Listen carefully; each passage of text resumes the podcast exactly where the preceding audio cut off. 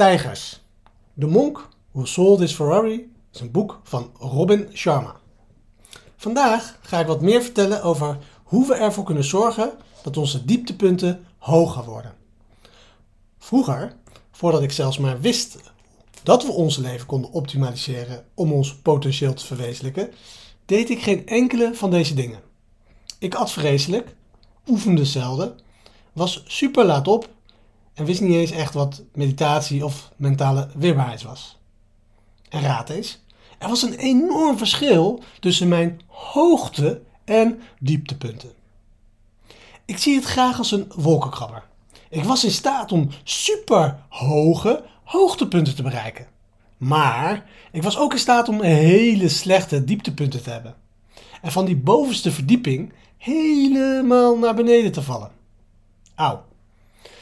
Op een gegeven moment kwam ik tot het besef dat dit het niet is. Heb je dat ook wel eens gehad, zo'n dit is het niet moment?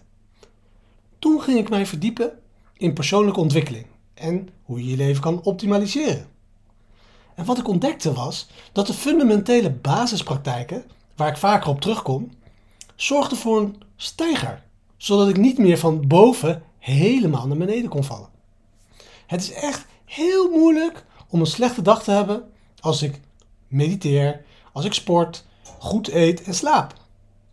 Het is inmiddels onmogelijk voor mij om zelfs maar in de buurt te komen van de dalen waar ik vroeger in kwam.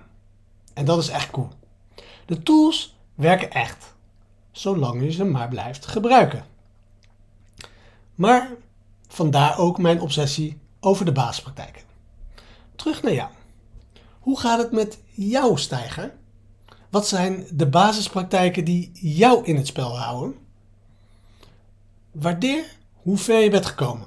En neem even de tijd om echt te waarderen dat je zo ver bent gekomen. Goed gedaan. Robin Sharma vertelt ons, dat, vertelt ons hoe we onze toekomstige zelf trots en dankbaar kunnen maken. Hij zegt dat grootheid vooral gaat over consistentie op de basispraktijken. Hij zegt: kijk maar naar alle grote namen en dat is wat je zal zien. Natuurlijk heeft iedereen andere basispraktijken. Dat zijn de specifieke basispraktijken. Daar gaan we het nog een keer over hebben in de andere microblog. Maar er zijn ook universele basispraktijken. En die moeten we allemaal goed onder de knie krijgen.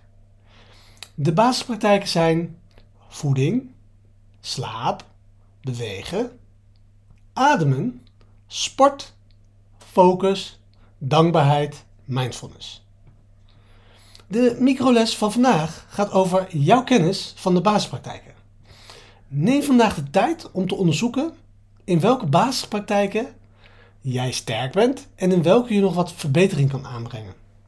De micro-opdracht van vandaag is: kies een basispraktijk uit en neem een besluit hoe je vanaf vandaag een klein beetje beter daarin kan worden.